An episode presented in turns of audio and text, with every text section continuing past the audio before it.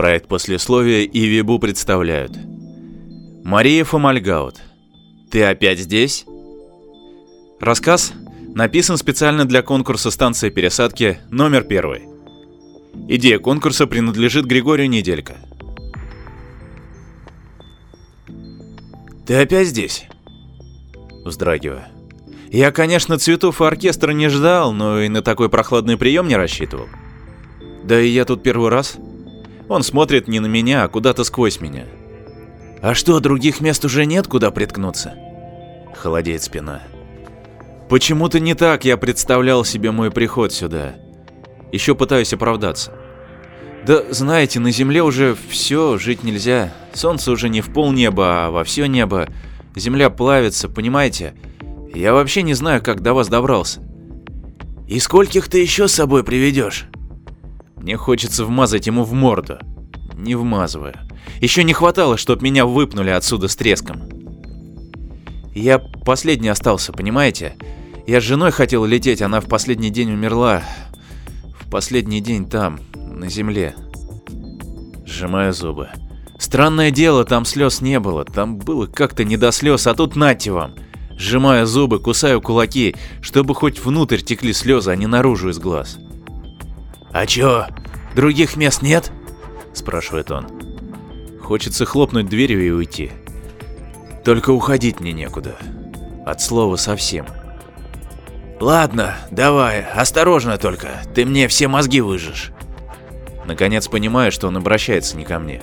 И смотрит не на меня, а куда-то сквозь меня. Протягивает руки к чему-то неосязаемому, невидимому, как будто несуществующему. Что-то прикасается к человеку, врывается в голову, человек морщится от боли, сжимает кулаки, падает на кресло в коридоре. Бросаюсь к нему. «Вам... вам плохо?» «А?» Смотрит на меня, вижу, только сейчас меня заметил. «Вам плохо?» «А, нет, э, нет, уже, уже хорошо все. Приходите еще. А вы новенький? Вы Сайкумене, да?» Мысленно бью себя по губам, чтобы не сказать «нет», вспоминая, что здесь Айкуменой называют землю. Да. Как это... Э, всего хорошего. А, нет. Спокойной ночи. А, нет, нет, нет. Вот-вот. Добро, добро пожаловать. Спасибо. Вы, вы располагайтесь. Приятного аппетита. А, нет, чувствуйте себя как дома. Большое спасибо. Я должен показать вам вашу комнату. А, да, да, пойдемте. А ваш багаж? Вот он. Спасибо. А, нет. Позвольте ваш багаж, я вам помогу. Спохватывается, хлопает себя по лбу. Эйти. А? Эйти, меня зовут Эйти. Очень приятно. И вам того же. А нет, э, взаимно. Хочу спросить, с кем он разговаривал. Не спрашиваю. И когда океаны испарились, и земля загорелась от зноя, я молился громовержцу, чтобы помиловал землю нашу и послал нам спасение. И в первый день, укрывшись в монастыре, молился я, но не внял громовержец моим молитвам. И второй день возносил я молитвы свои, но не внял громовержец. И третий день молился я усердно, как подобает послушнику белых псов, и услышал громовержец моей молитвы. И гром грянул с высоких небес, и стало ночью светло, как днем, и упал с небес на землю сияющий дом, и жар от него был, как от солнца. И ждал я, пока спадет жар великий, и подошел к дому, и открылись передо мной двери его. И вошел я в дом, и глаз небесный велел мне лечь на ложе из нежнейшего шелка. И поднялся дом в небеса, и нес меня далеко-далеко. И была земля сначала с тарелку, потом с блюдца, потом с яблока, потом с вишню, потом с горошину, а после совсем исчезла. И сорок дней и сорок ночей летел я по небу, и сорок дней и сорок ночей пил нектар и ел амброзию. И на сорок первый день опустился летучий дом к вратам небесного града, и голос небесный сказал мне — чтобы оставался я в Граде Небесном. И вошел я в Град Небесный, и стало в Граде светло, как днем. И музыка послышалась из пустоты, И уверовал я, что воистину существует град небесный, о котором говорил мне учитель. И отдыхал я в граде небесном, и вкушал дивные плоды, и небесная музыка услаждала мой слух. И на второй день снова спустился в небесный град летучий дом, и вышел из него человек. Был он лицом смугл и ростом велик, и костью тонок, и глаза у него были велики. И на третий день снова спустился летучий дом, и вышел из него в град небесный человек. Был он телом плотен и лицом бел, и видел я во рту его зубы, как у зверей.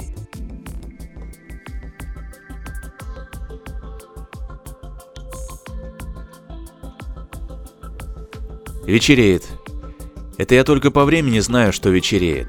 Здесь не встает и не заходит солнце, здесь нет закатов и рассветов, здесь на перекрестке миров. В инструкции читал, есть какие-то хитрости премудрости, какие-то имитации рассветов закатов. Только что тут прикажете имитировать. Я вспоминаю желтое солнце. Кервин вспоминает рассеянное голубоватое сияние в небе. А эти помнят три солнца. Три тени на песке. Он даже ставит возле себя лампы, чтобы увидеть три тени. Эти. Ну да, эти. Давно хотел спросить у него. Знаю, что невежливо, и все-таки давно хотел спросить. Эти. Приходите еще. А, нет, э, чего изволите? А у вас там кто? Показываю на голову эти. Уже жду ответа. Ничего там нет. Вам показалось, вам послышалось. А, это... Э, Биус. Киваю. Биус так Биус. Ясно. Что ничего не ясно. Спрашиваю снова. Он там живет у вас в голове? Ну да. А почему? Эти косится на меня. Потому что ему больше негде жить. Киваю. Логично? Потому что больше негде жить. Понимаете, когда магнитное поле вспыхнуло... Вздрагиваю. Не хочу вспоминать про вспыхнувшее магнитное поле и прочие прелести, от которых Земля превратилась в выжженную пустыню. Ну вот, тогда все серверы и полетели. Все серверы что? Полетели, сломались. А, ну да, конечно. И ему... Ему стало больше негде жить. Ну, разумеется. Вот он и пришел ко мне. Вот оно что. Ну и вот. Эти говорит таким тоном, будто извиняется передо мной. Вот он и приходит ко мне иногда. Понятно.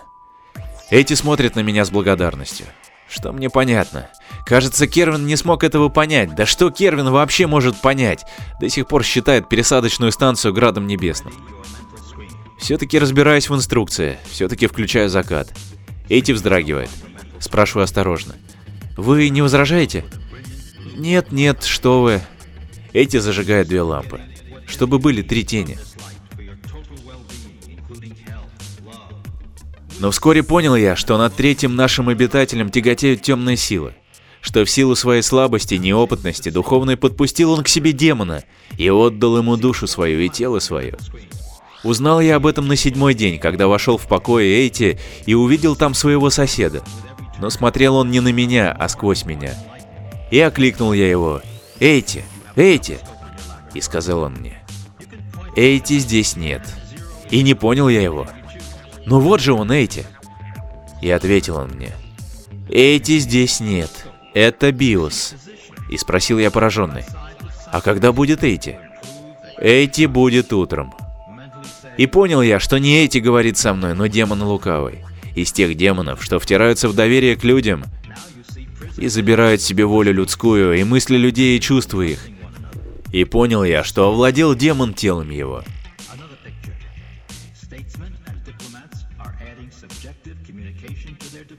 Демоны могут легко владеть телом человека, который слаб духом.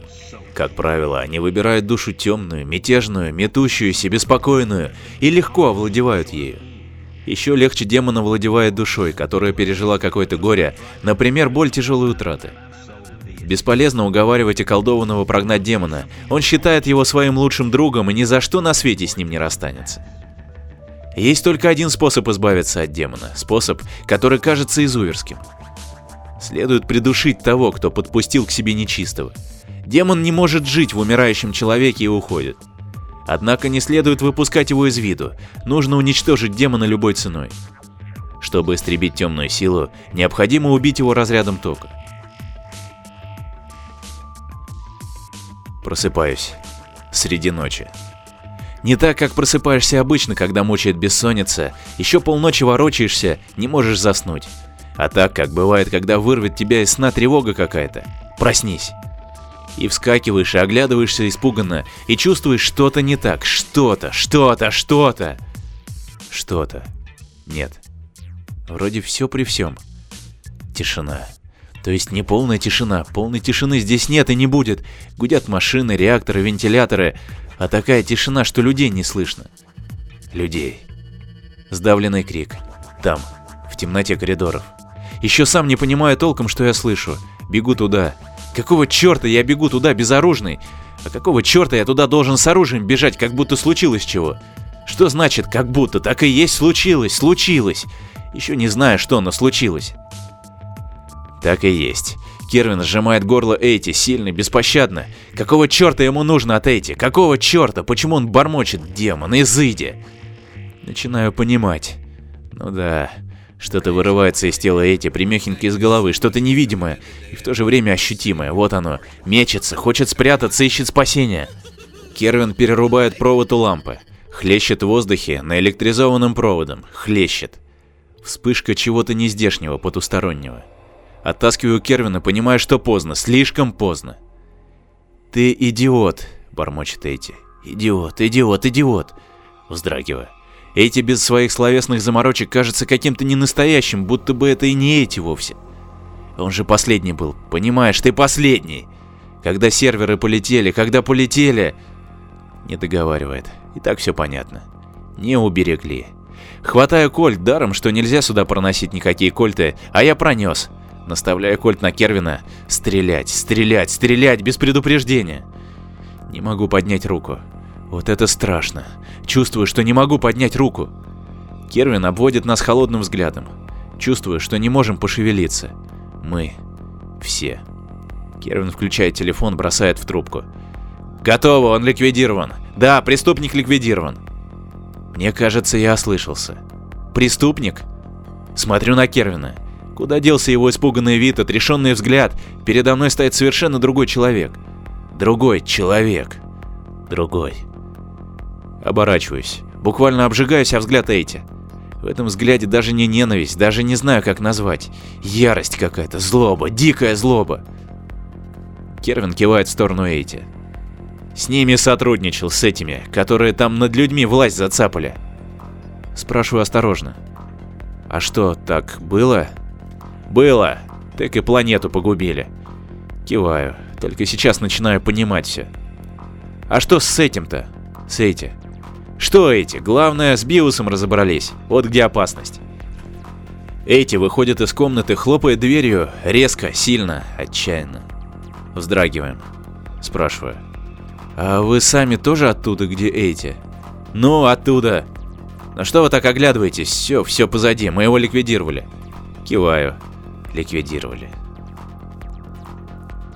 И было ночью светло, как днем, и музыка играла, как в раю. Ловлю себя на том, что начинаю говорить словами Кервина. Вот что значит привык. Иду в комнаты, только сейчас понимаю, как устал. Вытягиваюсь на кушетке. Закрываю глаза. Что-то происходит, еще толком не могу понять, что. Что-то стучится в сознание. Еще не понимаю, что, только догадываюсь. Догадываюсь. Ну да, Впусти, впусти, пожалуйста. Начинаю понимать. Открываю свое сознание, Настеж. Спрашиваю себя, что я, собственно, делаю. Создание путается, чужое сознание душит, давит, захватывает.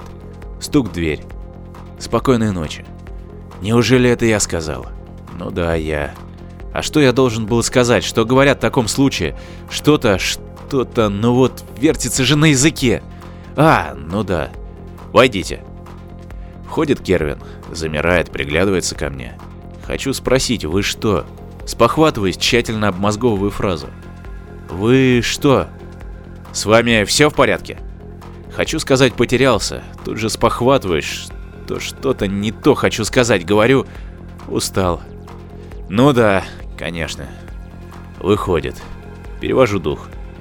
Кервин пока не раскусил меня. Пока.